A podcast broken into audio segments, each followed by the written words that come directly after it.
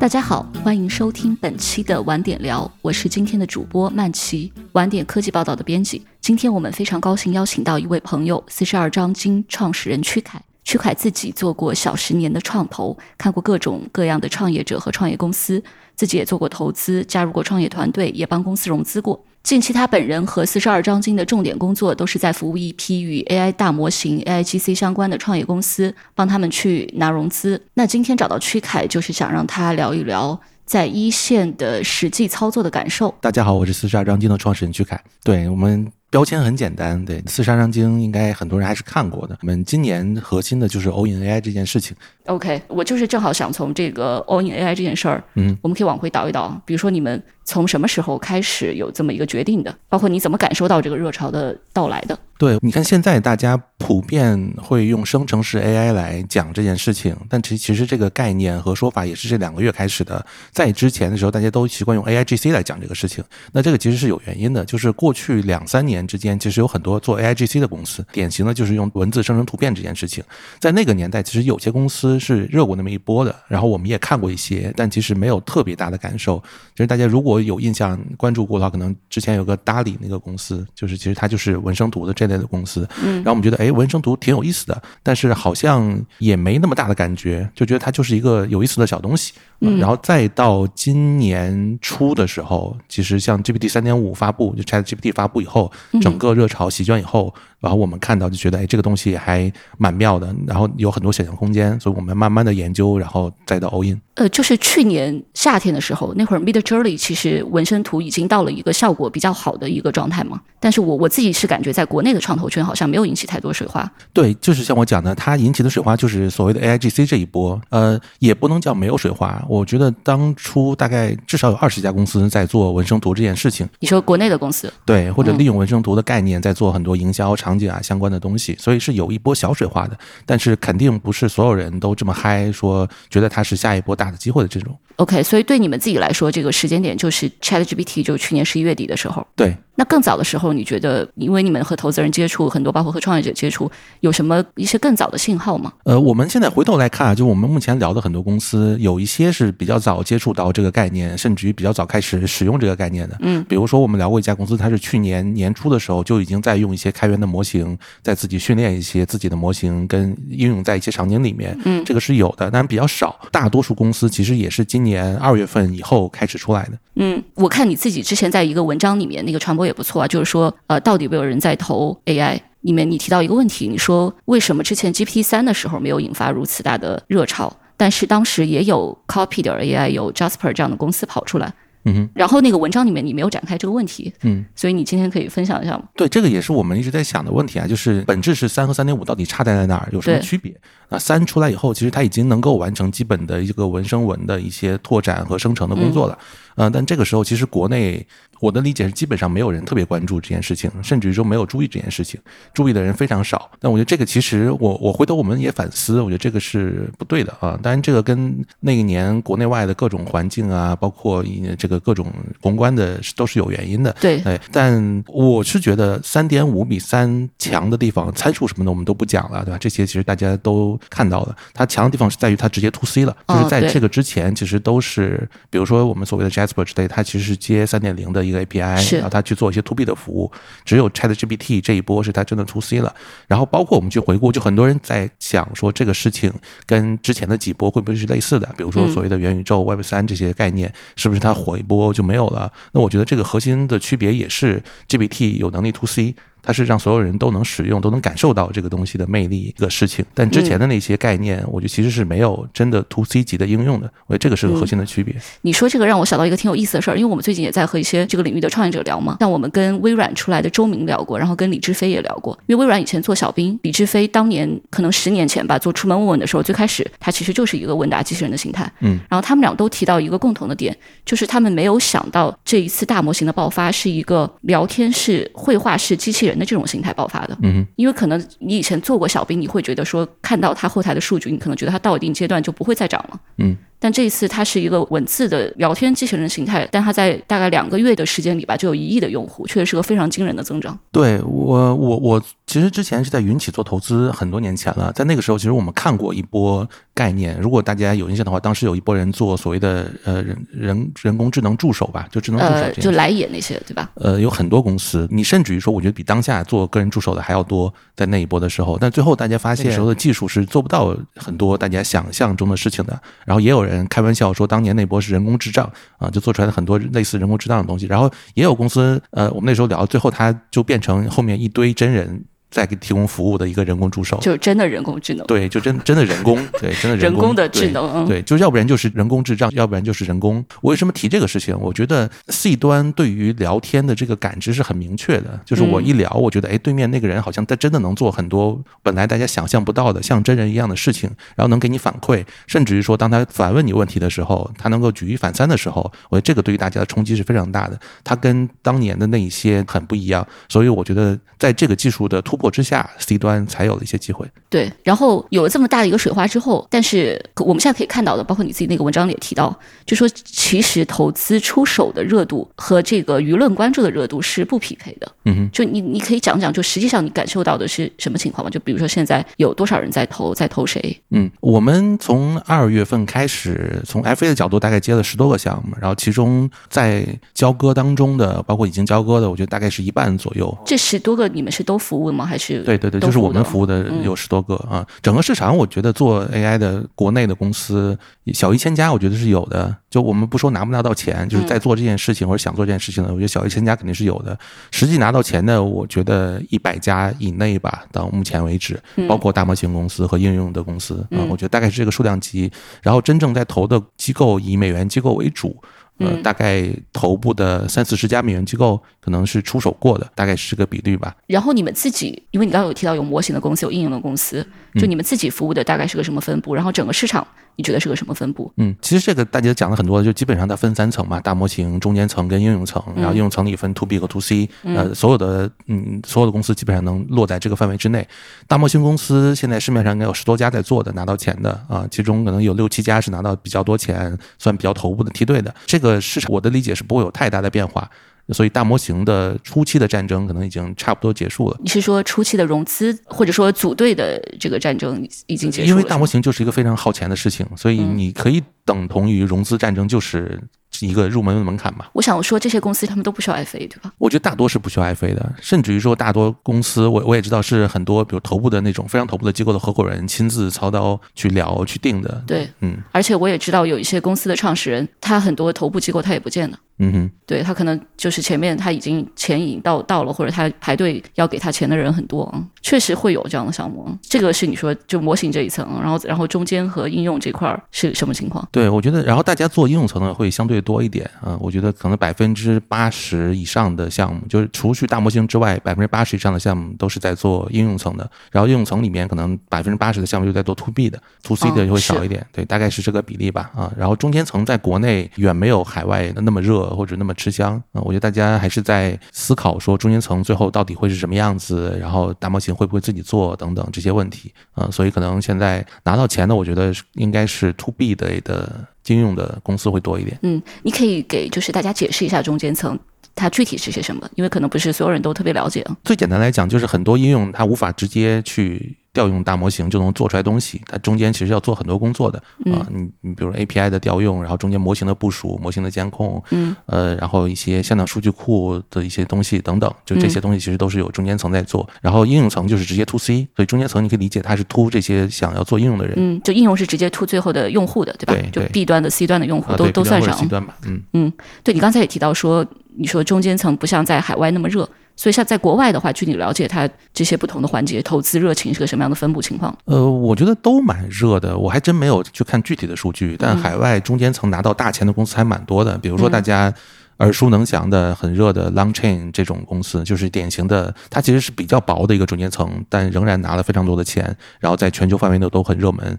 嗯，国内其实目前应该没有类似这样的公司，或者至少在资本圈里面是不是说大家一定说我要投一个中国版 Longchain 还之类的？对，嗯，国内的应用是也投的比较少，是吗？现在？对，整体肯定是少的。嗯，所以这个落差是因为国内的大模型还没有跑出来吗？还是因为什么别的？我觉得落差有非常多的方面啊。一个方面是像你讲的，国内其实大模型没有跑出来。你看美国其实讲 AI 这个概念是过去两年一直在讲啊，然后大家很多投资人在里面可能已经看了很多方向，然后研究了很久。有国内投资人其实大多跟国内创业者一样，就是从今年年初开始看这个事情。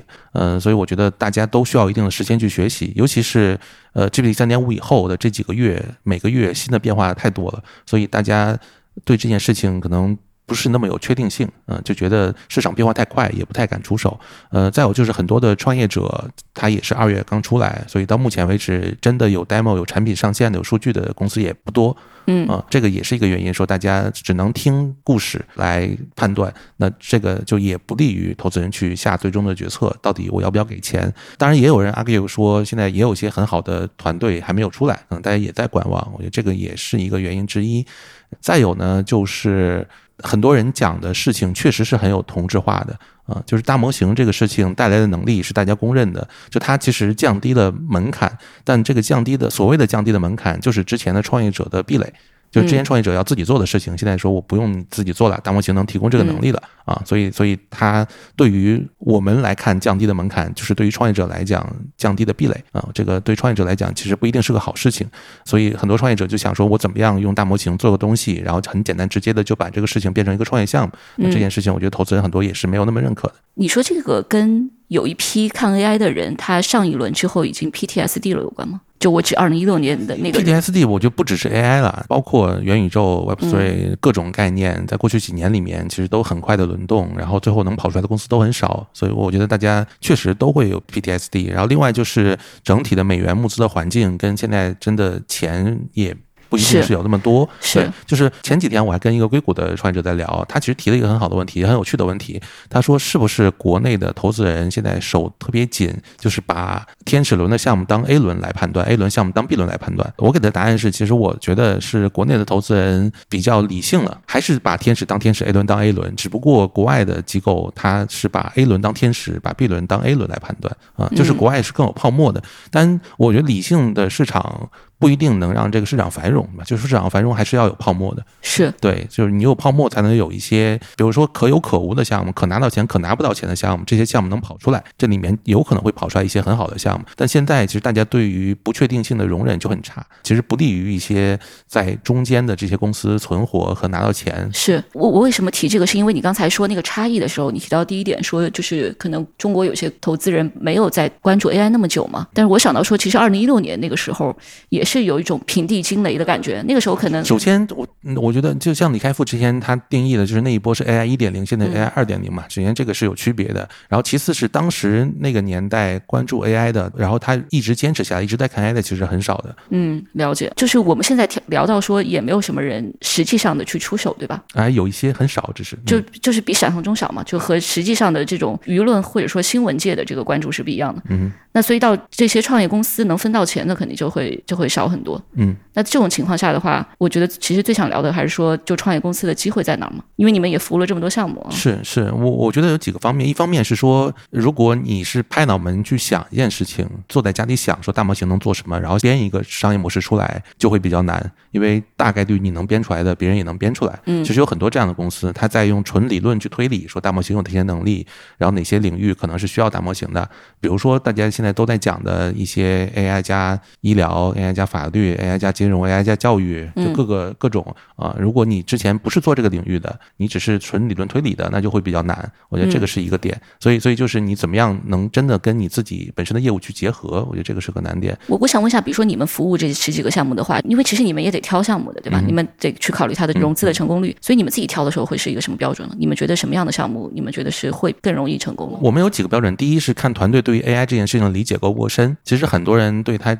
的了解没有这么深的。比如说，最近一周可能又出来了很多新的东西，新的开源的模型，新的算法，那你这个团队是不是了解，是不是能真的用上？我觉得这个是一个点。第二个点是他对于自己所在的领域要做的事情，是不是有比别人更深的认知，就跟别人至少讲的是不太一样的，有些新的想法的。呃，第三点就是他的落地跟执行能力要很强。嗯，我这里面有个很有意思的就是，呃，我们刚才其实聊了很久，说机构没有大家想象当中投的这么多，但你反过来想，我们日常真的用到的 AI 的东西也没有大家想象中这么多，就是这个热度非常大，但每个人你到底有什么东西是真的每天能让你用起来的，让你感受到 AI 的产品的，其实也不多。我觉得这个也是创业者要解决的问题。我觉得未来两个月会好很多，就是有些产品就开始陆续上线，但这个是很偏执行力跟公众化能力的一个一个对团队的一个要求。然后最后一点，我们的标准就是团队本身的背景和学习能力等等这些够不够强。嗯，你们现在服务的都是应用层的项目是吗？应用层和中间层都有。你们是觉得模型层基本上就除了那少数几个公司之外，是不是没有什么机会了？对，我觉得模型层很难有新出来创业公司的机会。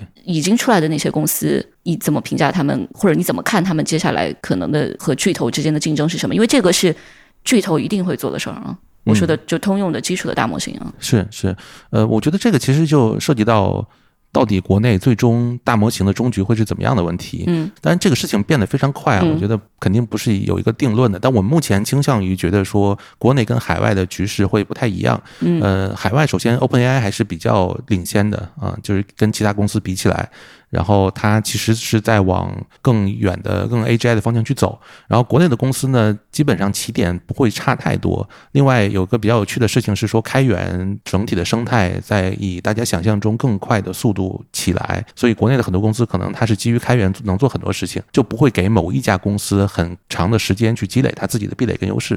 所以呢，大家都会在一个起跑线上。你是说应用的公司基于开源的模型做，还是说模型的都一样？都一样是吗？都会对对，起点都。会越来越高，就是你会可能会遇到一个情况是说，比如说做大模型的公司，他做了半年，如果他没有借助开源的话，做了半年，可能开源的那些模型也很快就只要发出来，就把他这半年工作都做掉了。嗯，那别的公司就跟他又在一个起跑线上，就是大家的起跑线在不断的往前移。嗯，明白。嗯，对。然后就是你刚才提那个问题，这也是为什么我们那篇文章里也写，我觉得未来其实很多垂直领域的公司会有自己的垂直的模型。嗯，因为。它一样能借助到那些开源的模型的能力，然后整体的这个生态是在往上走的，所以国内的大模型公司的竞争可能会更激烈一点。嗯，终局的话涉及到这个东西的集中度，对吧？那你觉得国内可能最后，比如说通用的模型会有多少？看你怎么定义通用模型。我的理解是，国内的很多现在的大模型公司其实都会往一些垂直的应用端去走。嗯，就它可能一出来的时候，它就会选择一些垂直的领域，或者至少会做一些应用层的事情。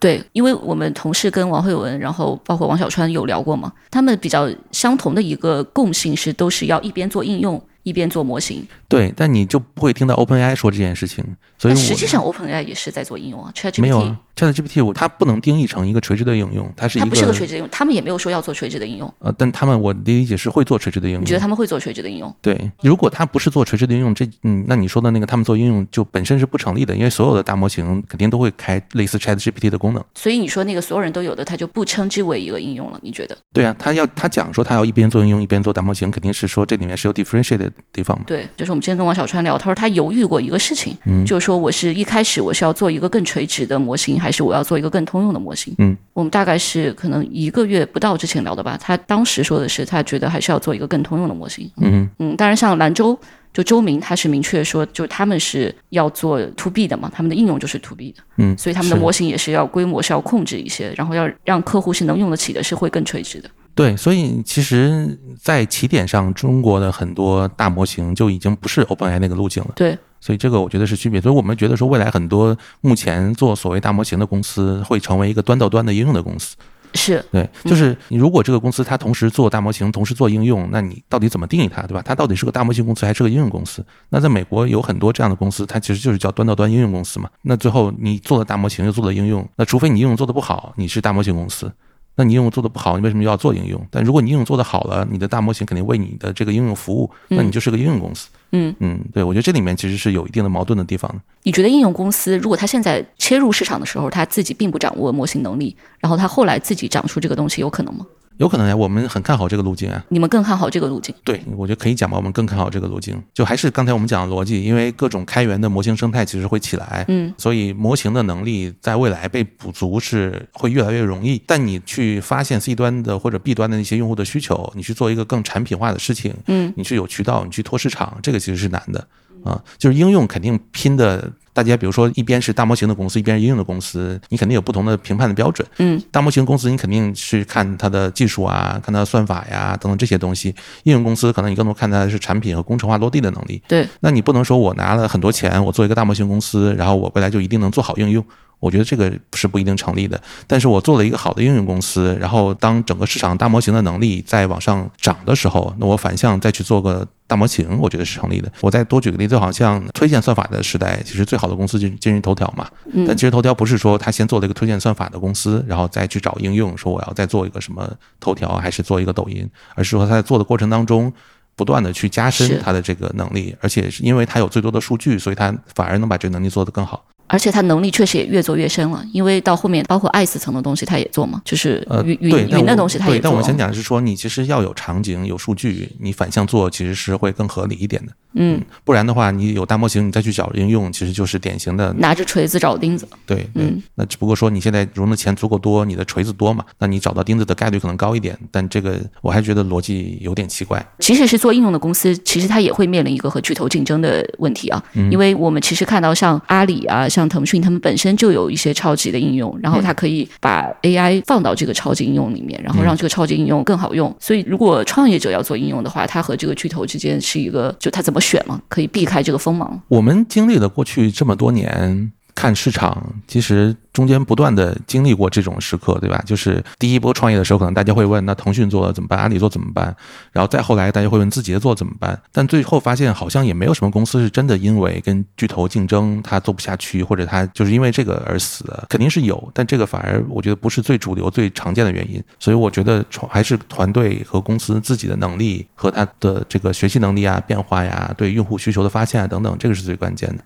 这个我同意，我我的意思是说，是不是有些领域的应用你是想都不用想你就不要做的？你觉得有这种吗？比如说社交是不是就很难？我觉得没有这种。你觉得没有？我觉得没有这种，对，是没有经济的。我觉得只是说有些东西是太简单的，比如说你要做一个 AI 加 PPT 的东西，那微软啊或者金山等等可能就已经做了，这个可能就会比较难一点。但如果是一个更新的事情，就大家站在同一个起跑线上，我不觉得创业公司就一定做不过大公司。是对我刚才说社交其实也不太准确，因为社交可能有很多形态嘛。嗯，其实微信算是一个通信类的，它更多是通信功能是更刚需的一个东西。那短视频你觉得有机会吗？有机会啊。你你们有看到什么形态吗？还没有，但我觉得有机会的。对你就好像在十年前你去问百度字节有没有机会一样嘛。那没有人会觉得字节是有机会的，或者很少的会有人觉得字节能做这件事情嘛？但最后他还是做出来了。就过去这么多年一直都是不断的创业公司出来，然后颠覆上一代的大公司的。嗯，对，因为之前就是 AlphaGo 那之后的 AI 热潮，也有很多创业公司出来，像四小龙这些，当时市场其实是对他们期待非常高的，但最后的发展是不如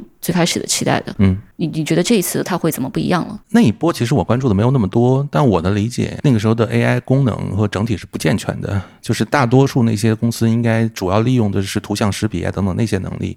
啊，它不是一个完整的 AI，对，而且它大多数没有把那些能力用到 To C 的场景上，它就还是一个 To B 的服务。那 To B 的服务就会回到说，到底什么场景谁付费，呃，工程化的这些问题。但是现在其实它明确的是有 To C 的机会的，所以我觉得还是不太一样。可以说在应用层里面，你自己是更看好 To C 的是吗？因为我觉得你提这个比较多。也不能这么讲，就是 To C 里面可能如果真的做出来，成为大公司的概率会更高一点。但 To B 的公司可能更稳一点。嗯嗯，你们自己服务的项目是什么分布啊？我们服务的项目其实是跟市场是相关的，倒不是说我们主观去选的。那那市场里面就是 To B 的公司更多一点，所以我们肯定服务 To B 的更多一点，就跟市场的比例差不多吧，也是大概二八开，对，差不多。百分之八十 To B，嗯，对。然后我们也注意到有一类公司，它本身就是做 AI 的，或者说它本身就是做 To B 的一个 SaaS 公司，它可能存在已经有段时间，像说第四范式啊、云之声啊，然后出门问问这些，他们现在又把这个新的 AI 能力加到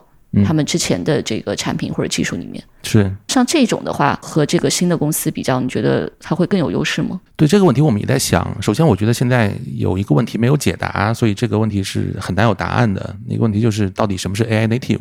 这个其实是很多人在想的一个问题。嗯，如果说 AI native 是像互联网到移动互联网的那么大的一个变化，整体的产品形态跟逻辑都会有变化的话，那我觉得就都是新公司的机会。老公司要彻底的转，其实是挺难的。就是看改变有多大，对吧？对，但目前看起来，可能大家还没有找到那个点。嗯，可以说足够大的时候，就是新公司、新物种的机会。而如果只是个渐进式的，改了一点点，可能就或者这么讲吧，就是现在其实大家总把一个事情混淆，就是你的 AI 能力到底是用在供给端还是用在需求端？大多数的时候，像你刚才提的那些例子，传统的公司、SaaS 公司等等转型，它其实是把 AI 放在了它的供给端，就是它去改变一些供给的能力，就让大家觉得说，哎，这个东西更智能了，或者这个东西用起来更好用了。但在 C 端的实际体验上，没有一个彻底的很大的改变。它不会说我把整个图形界面，比如改成了一个对话，或者说我也不知道会是什么样的一个改变。就是它不是把桌面端移到移动端的这么一个很大的改变。所以我觉得这个是。值得去探索的啊，就是在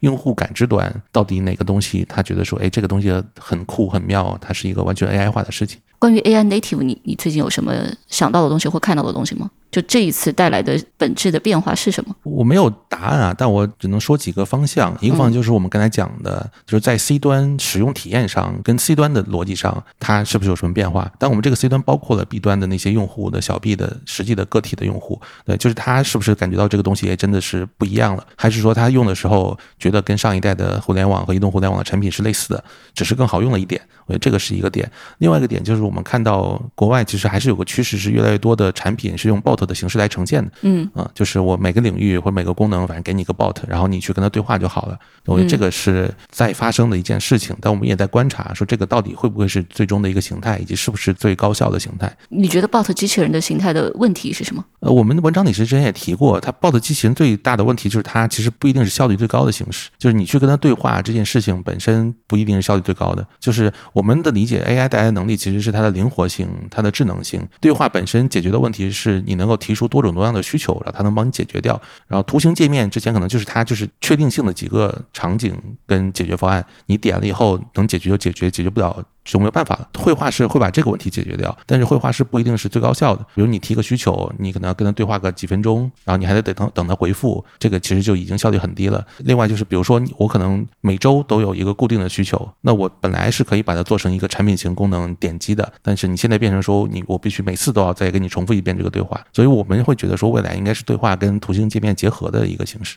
嗯，关于这个 native 的，比如说我们可以类比上一次，我看你们这些文章里也讨论过这个事情，就是上一次可能它带来的新的东西是你有位置信息，然后你可以随手，比如说拍摄照片或者拍摄视频。嗯，那这一次的话，它带来一些新的这种就是更具体的这种改变，现在能看到的是什么？我们其实之前总结过很多条啊，比如说它让万物有了。人的能力，这个我觉得是一条，然后包括我们刚才讲的一些绘画式的 bot 的场景等等，但最终我们其实总结了一条，它就是让机器变得更像人了，就是为过去机器做不了的事情，只有人能做的事情，现在很多它就能做了。我觉得这个是最核心的一个变化。比如说我举几个例子啊，呃，我觉得有两个场景，一个场景是之前可能需要一百个人去每天分析很多数据，那现在你用一个 AI 就可以做到这一点，我觉得这个是一个场景。包括之前可能一百个人都做不到的事情，你比如说互联网上海量的用户的评论的信息，那你怎么样去从这些评论里面挑出来你希望获得的信息？这件事情是 AI 现在就可以做到的事情。之前你可能是需要无数个人去每天看的一些评论，这是一个把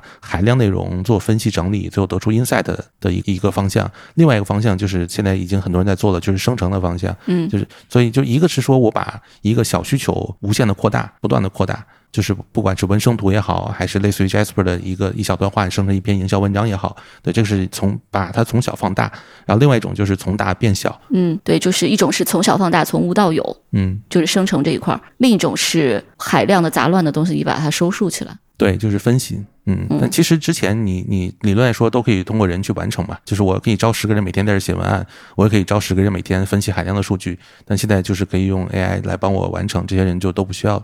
嗯，你自己最近有用什么你觉得比较好玩的产品吗？包括你们服务的公司里面，你有看到什么 PMF 或者杀手应用的影子吗？嗯，我们自己服务的有的不能讲，我觉得还是有些很妙的东西的。就是我们看到的应该是比大家能看到的和想到的要多一些，所以我们对这件事情是更有信心的。呃，我觉得信心体现在两个方面，一方面是我们真的看到有公司已经在用这件事情形成了商业闭环，就真的已经落地实施并且赚钱，而且数据是有效的，可以覆盖成本的。呃，可以覆盖成本啊，就赚很赚钱了已经。国内的公司，这是我们看到的，所以我们对这件事情是有信心的。另外一个点就是，我们也看到一些很新颖的产品的模式是跟 to C 的一些。场景跟想象，呃，也是可行的，所以我们对这个事情会比大家的信心要更足一点。你看到的东西不能讲，是否说明这个东西它很容易被模仿？模式当然可以被模仿，呃，尤其是 to B 的赚钱的东西，当然是可以被模仿的。所以这个东西，我们也之前也跟一些这个机构的 GP 就合伙人聊，我觉得大家也普遍认可这个东西的时间窗口是比较珍贵的，然后它的速度跟落地的能力是很重要的。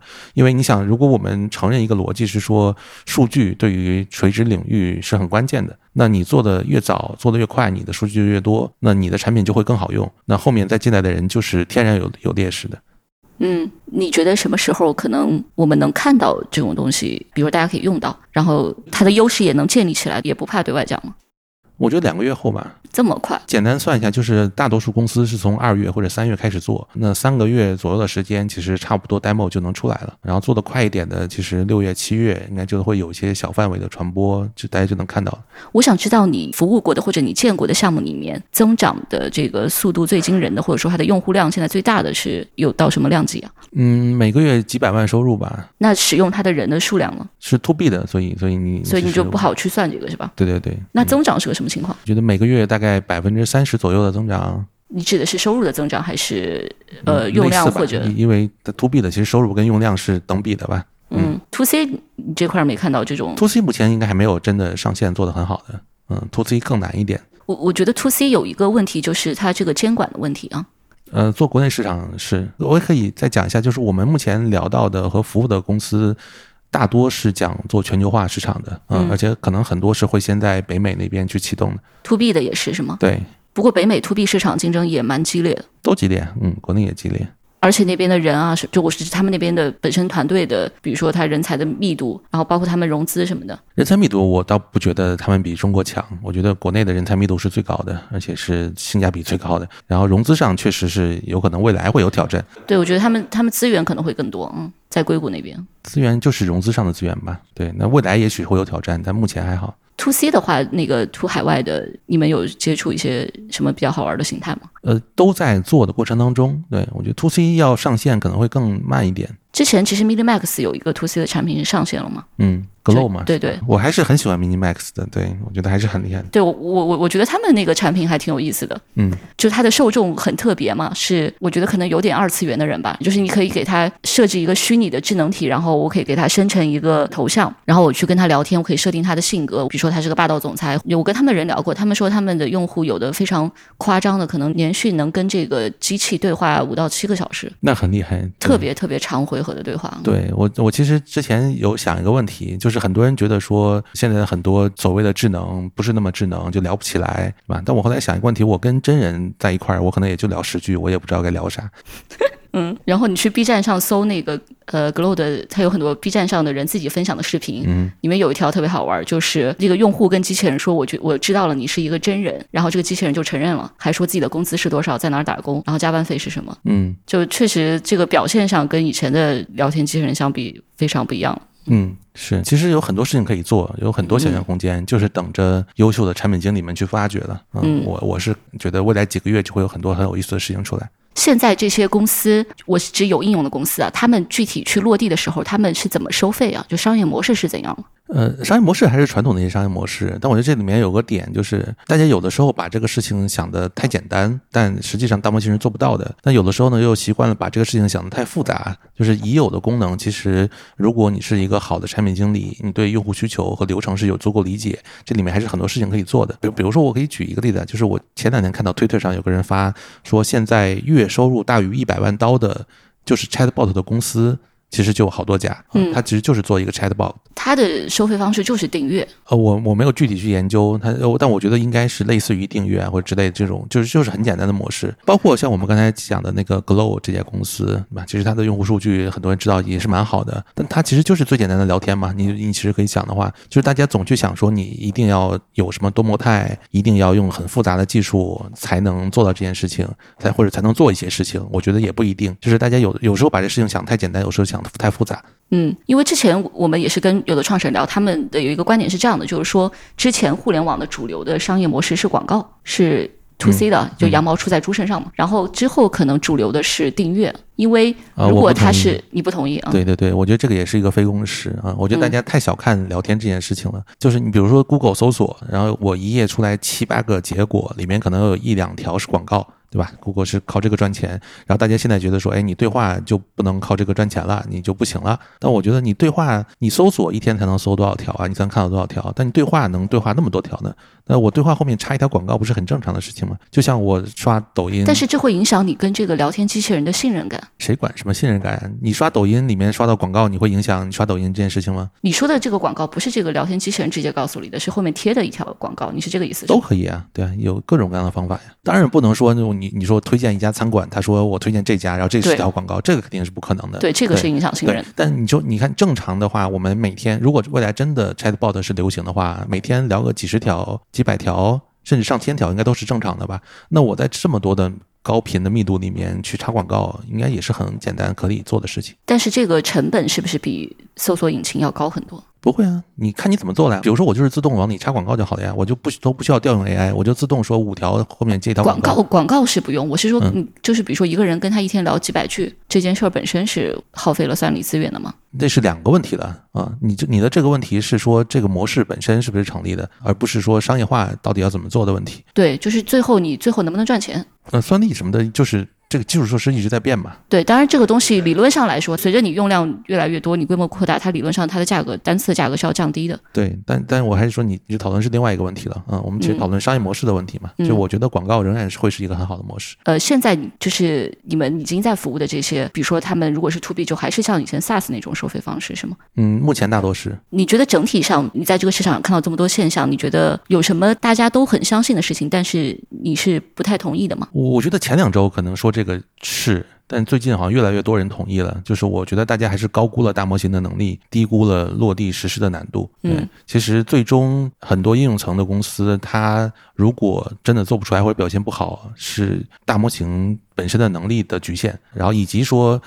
看起来大模型是有这些能力，但你真的要把它落地能做出来，其中有非常多的工作要做。比如说稳定性的问题，这个其实是之前很多公司在讲的。再往前，比如说，就很多人都说过这个问题，就是你如果做纹身图，人物的手指的问题啊，就很多时候一会儿是四指，一会儿是六指啊，就是类似于这样的问题，其实有很多工程落地的难度是要做的。大模型本身的门槛跟它的能力，我觉得是被高估的。门槛被高估是你刚才讲到的开源的生态带来的变化，是吗？对，我们最近也发了一篇文章，也是在聊这个大模型的工程落地的一些难点。其实上一次 AI 的热潮是因为 AlphaGo，包括后面的 AlphaGo Zero 嘛，它那个里面用到的具体的技术，到后面其实很多实际应用中是没有用的。实际应用中用的很多东西还是就是以前的一些深度学习的东西，嗯或者他说有一些渐进的改良吧。嗯，我我觉得现在好像也有这样一个倾向，就很多可能会先把这个羊头挂出来，但是我实际去服务的时候，可能还是得用很多老的办法，包括知识图谱啊什么什么的。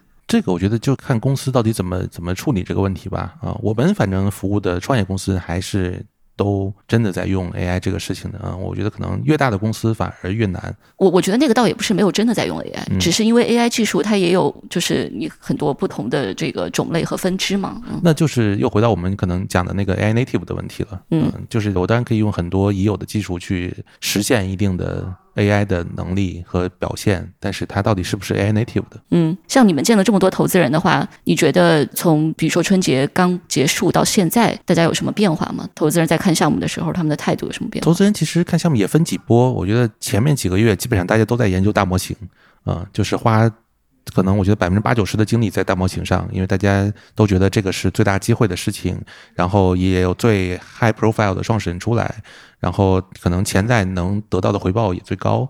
所以我觉得一开始的时候都在看大模型，然后最近开始看一些应用层和中间层的事情，然后中间层还是最不受待见的，嗯，最不受待见。对，就是看中间层的人是最少的，会投的应该也是比较少的。那如果说你刚才说的大家不太认同的事儿，就是低估了落地的难度这件事儿，如果越来越多人接受的话，理论上中间层是有更多机会的。对对，这也是为什么我们最近反而开始看更多中间层的项目。嗯嗯，核心的一个理论是我们相信你，一切的技术是为了产品服务的，所以我觉得所有的人。包括创业者，包括我们做业务的时候，就是从产品跟用户的视角出发，所以你会发现很有意思，是说我们先去看了应用层，然后发现应用层遇到很多问题，然后我们再回到看中间层，在这个过程当中呢，我们又发现，哎，很多应用层其实它自己需要有一些自己的模型的，所以我们又去研究模型，我们相当于是跟市场反着来的一个过程。对对，我就在想，你这个过程是和一些投资人的这个研究的路径是反过来的。对对对，你说他们现在中间层还不受待见啊？对，但我们还是很认可中间层的价值呢。嗯，其他的变化了，就比如说应用层现在看的更多了一点，什么？你说最开始是在研究大模型？对，但应用层虽然看得多，但但就回到我们最早讲的，出手还是比较少。呃，最大的问题就是对不确定性不够容忍，就是这个问题是吗？我觉得不是容不容忍吧，就是确实是有很大的不确定性。但本来这种机会就非共识才会有机会嘛。如果你做风投的话，讲是这么讲，嗯，现在大家已经已经不流行这个说法了，是吗？非共识看程度吧，啊，我我们也认识机构说非常看好这个方向，然后看了好几个月，最后一个都没出手，这种也有。就是大家是真的认可，真的想投，但真的你到出手的时候，确实不确定性太强。而而且我觉得这个就创业者也不能说完全没有责任。对我觉得现在很多创业者是就。就是讲故事出来融资确实是有难度的，就是更多的时间应该花在怎么样做产品上。像我们那篇文章里也提了一个解决方案，说是不是应该大家用更低的估值拿一点小钱，甚至于说我先不拿钱，我就先自己做，做出来一些东西以后再出来融资，可能会好很多。现在这个市场估值是什么水平啊？我觉得第一轮大概平均在五六千万人民币比较常见吧。其实还挺高的。对啊，这里面其实还有一个核心的问题，就是最近几年我们发现，真正投天使和投第一轮的机构在变少，就越来越少。就你很少能说出来几个机构它就是投天使的，大多数机构其实都是在投，比如 Pre A A 轮这个阶段。你说的这个观察挺有意思的，因为我看不少头部机构反而是在成立它的种子的这个基金的。呃。虽然是成立，但最后发现他们投资金额仍然是一个 Pre A 阶段的投资金额，就它并不是真的去投我们理解中的天使或者种子这件事情。但这个在十年前左右吧，就是在移动互联网时代，有非常多的机构，我可能就是投个五十万、一百万人民币，然后或者说就是大量的机构都在投天使。但现在市场就完全不是这样了，大家都希望越来越追求确定性。你说这是不是和一些？中小部的机构被洗出去了有关，因为其实整个投资市场，我我觉得是越来越向头部集中了。对对，肯定是有关系的。然后包括跟整个资本市场的环境、跟钱的多少等等也都有关。对你刚才说是美元投比较多嘛？嗯，那实际上中国的这个创投一级市场里面，人民币的占比是在提升的。嗯，是。你们有接触到？对这个领域感兴趣的一些人民币的基金吗？我们把基金分成三类吧，就一类是美元基金，一类是美元风格的人民币基金，一类就纯人民币基金。所以我觉得现在美元风格的人民币基金开始很多在看和和想要出手。嗯嗯，对，纯人民币的可能还是差一些。嗯，然后投资人能接受的估值是多少？因为你说现在很多估值创始人的心理价位可能太高了。投资人肯定希望越低越好喽，但但最后我觉得大家在中间真正互相认可的可能就是五千万人民币左右吧，如果是第一轮的话。但这个里面有非常多的不确定性啊，因为呃，你看现在拿到钱的本身一定是创始人背景很好的，那创始人背景好的，它的估值就不会太低。所以这里面其实是有一个，也是一个悖论。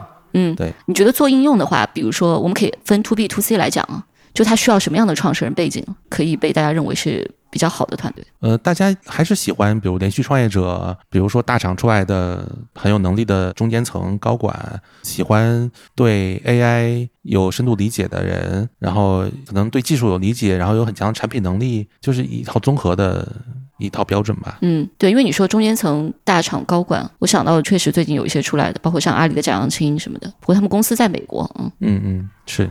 现在很多事可能直接在北美启动了。嗯，比较少吧，对，也有一些，有些人就不在国内，有人都在美国。对对对，那这种还是相对比较少的。你有什么平时想对投资人或者创始人说的话没有说的吗？这这么说完走心时刻是吧？我想说我爱你们，对，呵 呵没有，嗯，投资人和创业者，我觉得双方都有各自的局限性和自己的立场，我其实都可以理解。但我们毕竟看到了双方的这个情况，所以我觉得，如果真要给建议的话，我们希望创始人在开始的时候不要对估值要求太高，以及说尽量能够强调产品的落地。跟速度，而不是把核心精力放在融资上啊！我觉得这个是对创业者这边的一些建议。然后给投资人的建议呢，就是一个是说，大家在可投可不投的时候，我们还是希望大家能够更多的出手。这个话听着很奇怪，就投资人肯定觉得凭啥，对吧？我因为我我觉得我们还是有一定的理论支持的。就很多人在想是说我。如果把现在的市场对标移动互联网时代的话，其实是在两三年以后，整个市场才起来。但我们如果回头去看的话，你会发现字节、美团、陌陌等等一批最好的公司，包括滴滴等等，现在留存最好的公司，都是在一零到一二年之间成立的。就很多投资人会有个想法是说，等市场起来了，然后更多更好的人出来，他再出手，其实是来得及的。但我们是觉得说，其实不是这样的啊，就是早期的公司，它更早的进入市场，它对整个。市场的水温，对最新的技术的进展和和一些用户的理解和一些它基础设施的搭建等等，还是有很大的价值的。所以我觉得说，现在的市场其实里面就会有一些是未来十年最好的公司，而不是再要等两年。是，但我觉得这可能又绕到一个问题，就是说对那些比较有钱的、集中了资源的头部的投资机构来说。他觉得我等这些公司涨几年我再投，我也有钱投。当然可以啊，当然可以啊。你那你有钱，我有钱呗，有钱就我爱你们。对 对，但但还是有很多机构没有这么有钱嘛。但但这确实是个问题啊。就如果天使轮的投资出手变少的话，我觉得对创业的整个生态会是一个影响。对，嗯嗯，因为一四一五年的时候，那个时候创业确实很多，当然也有很多莫名其妙的公司。嗯嗯，就是你是一个泥沙俱下的状态。嗯，最后会有东西会留下来啊。是。所以，所以我们说市场需要泡沫嘛？如果完全没有泡沫，也是不是很健康的。那如果说一个暴论的话，可以说现在 AI 在中国的泡沫还不够吗？大模型上是够的，其他领域是不够的。过几个月，可能别的领域的泡沫就起来了，有可能啊，不一定。嗯，就随着大模型这块儿也没什么要投的。所以，所以我就说，还是我们刚才讲那个，我我我们跟市场的非共识嘛。就是我们觉得大模型被高估，应用层被低估了啊！如果大家更多的机构会有这个共识的话，那慢慢的应用层应该会起来。嗯，我觉得等应用层就确实出现一些新的东西的时候，大家的这个信心会被建立起来。嗯，呃，当然了，对，就还是现在可能没有看到什么，然后想象力也有限。是，但就是像你讲的，如果是共识了，怎么赚钱呢？对吧？